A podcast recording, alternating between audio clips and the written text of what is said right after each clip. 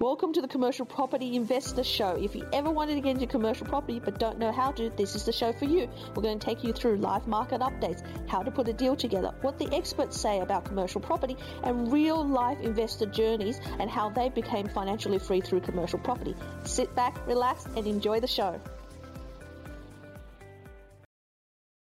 So you're about to start in commercial real estate and you have five hundred thousand dollars as a deposit, but what should you use it for? Should you go into a, a managed fund, investor deal, J V with someone else, or should you just buy something on your own? But if you buy something on your own, what should you do? Should you be buying something in a metro area where you're focused on growth? Should you be buying something in a regional area? Or better still, should you split that five hundred thousand dollars deposit into two two hundred fifty thousand dollars deposits and buy two? What is your choice? And what is the best way to go forward when you're building a portfolio? Join me in this podcast and let me share with you how I think and how I would build out a portfolio. I'll give you three major options on what you should do. Welcome to another episode of Commercial Property Roadshow. You're here with Helen Tarrant, and today I'm actually going to talk about what do you do when you have five hundred thousand dollars. I get asked this question all the time because I specialize in designing commercial property portfolios, actually any kind of portfolio, so we get long-term gains, right? So building our portfolio is a step-by-step process. Uh, while property might be a numbers game, certainly designing portfolio strategy is not. And without the strategy, the numbers mean nothing, right? How do you know whether you should make twenty thousand dollars passive income, ten thousand dollars, fifty thousand dollars? What works for you? Risk versus reward, right? So it is all about what you should do with your money in this current market, right? And, you know, we see a lot of trends out there. People are buying N D I S properties. They want to go to boarding houses. They want to multi-tenancies. They want to do uplifts.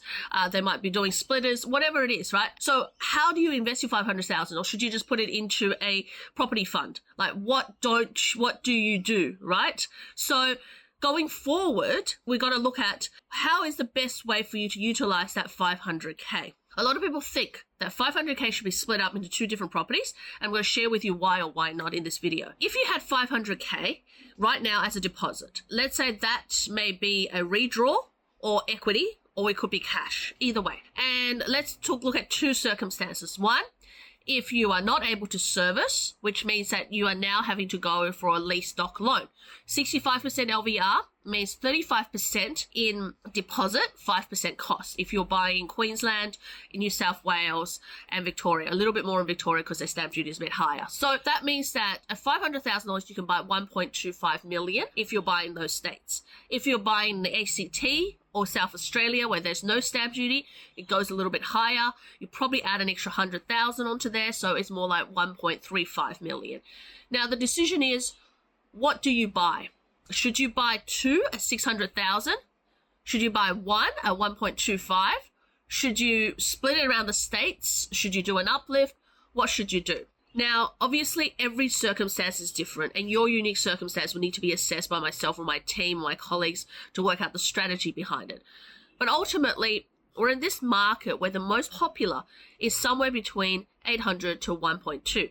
And most people make the mistake of going backwards, where they have a deposit and they go, you know what?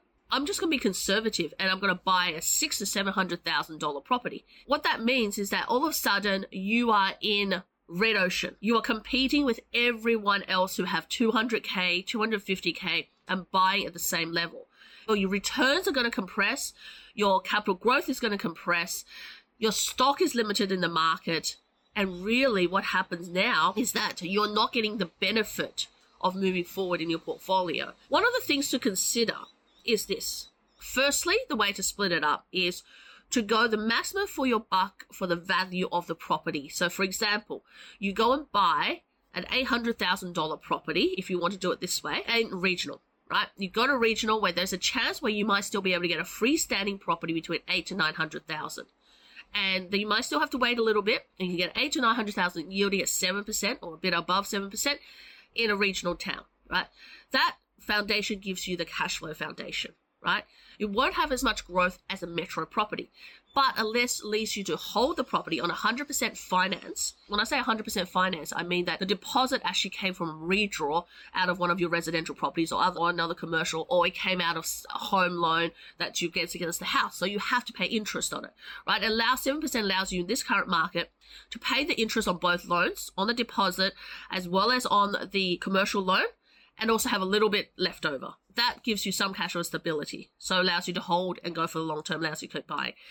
Then you use the rest of it, which might be four or five hundred thousand, and you go into Metro and you buy something smaller. Look, you do have to wait a bit for that, but you could buy a small retail shop or a small office space, right? And that gives you the best of both worlds. It allows you to buy in regional in a different state to where you would buy in another state. So let's say that you are going to go to regional in Queensland and you're going to buy a freestanding building. Then you might want to go to Victoria, South Australia, New South Wales, maybe probably Metro, and buy an office or a retail space, right? And vice versa. And what you would do there is that is your growth hold.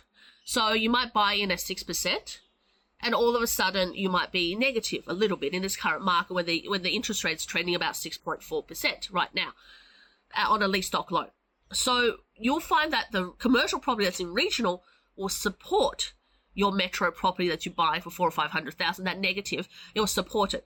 Together, it's neutral and allows you to do the growth and the cash flow together.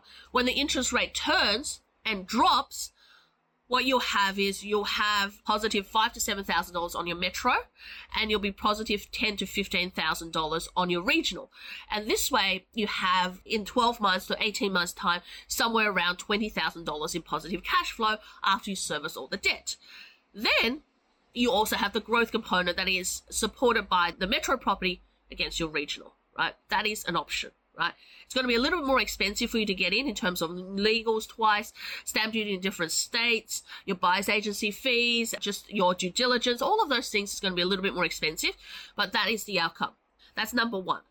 Number two, if you are using cash and if you are really good at generating new deposits or that you're in a business of your own and you are looking at building that portfolio over, let's say, a five or seven year period, and you can accumulate deposits a bit faster and you do have the cash flow, I would take that one point two five million and stick it into a metro property. And I know that this sounds crazy, that you might be a little bit negative on a metro property, but let me show you why. So this recent property that we did in Molandina in the Gold Coast, and we'll find something similar to that. These, there's some other similar properties to that. And there's ones we're doing like a little ground floor office with like a psychology tenant in there in Brisbane, like key areas of Brisbane that has some growth. That property is about one point two million. Now, yes, and at the moment it's a neutral plus a little bit negative. So you're probably fifty bucks negative, right? And you might go, I don't want a negative commercial property. But listen to this. It's only negative now when the interest rate being at six point four percent and you bought in at six percent, right?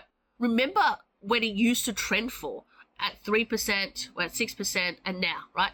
So for example, in an area like Gold Coast, that's at five point five percent before the interest rate starts to go up and still staying at five point five percent, even with the interest rate at six percent, and now at six point five percent almost, they're still trading at five point five percent, getting it at six percent. You have to isolate the interest rate away from the property deal.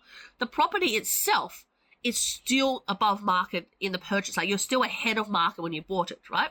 Which means that as soon as interest rate drops, the return in that area, the yield will compress again because there'll be a flurry of people coming back in. The demand will soar and you end up being five percent and you get an instant capital growth on it, right? So that in two years' time, even though you're holding out negative, and that might be fifty bucks right now um, a week, plus, you know, maybe one hundred bucks by the time we hit seven percent or seven point five percent, ultimately the gain of maybe a potentially a ten percent gain or more on the back end means that you're going to pick up one hundred twenty thousand dollars on a negative of five grand or ten grand, right? And it still is a good deal, right?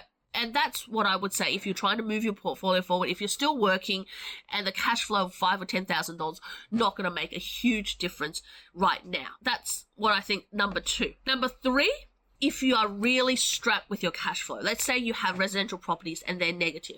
Your residential property is negative and you're going, well, what do I do? My residential property is negative right now. I don't know what to do with that negative residential property. Well, number three option for you is to take the one point two five million at the five hundred K and stick it all into regional, right? Into regional, and you will buy in a large regional town. So large regional towns are going to be Albury, Wodongas, Waggas. It's going to be somewhere near Warrnambool. It's going to be at Townsville, Rockhampton, uh, Mackay, be careful, Rocky, of Mackay, somewhere in Cairns, uh, Bundaberg, areas like that. Right? And obviously there's other larger towns around, right?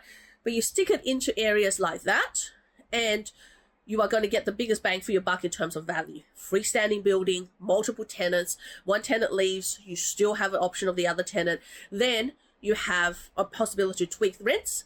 So let's say you tweak the rents, it goes up a little bit, then you end up with more cash flow, a little bit of tweak. You're not looking for something that you're fully, you know, knocking down, refurbishing and, and putting new tenants in. You're looking for something that allows you a little tweak, maybe one tenancy out of the three or four that you might buy in the multi-tenancy that's underpaying or about to leave on a short lease, that you can put in a new tenant, do a refurbishment, increase the rent on it. That is what you're looking to do. You put it in there.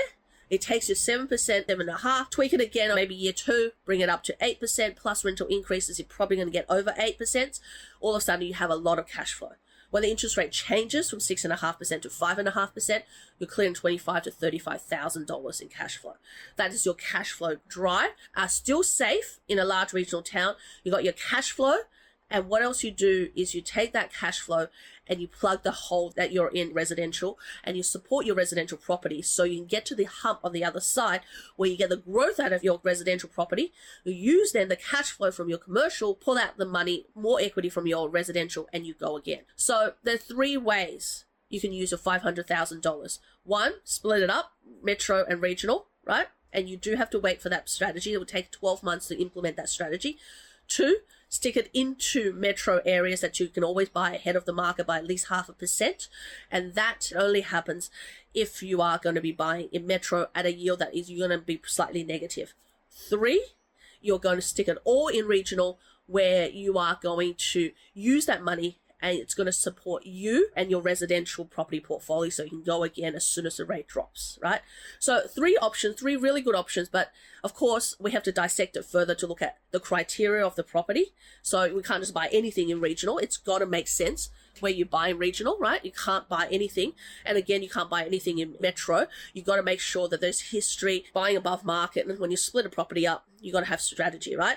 And that's what we do. Strategy, strategy, strategy, Unikorn commercial property. Make sure if this is important to you, hit the bell, subscribe, join one of our events, email us, look at those three strategies for you and work out which one's best for your situation in terms of growing it and accelerating your portfolio in the next three to five years. And also what will give you the good balance, make your property portfolio really accelerate, right?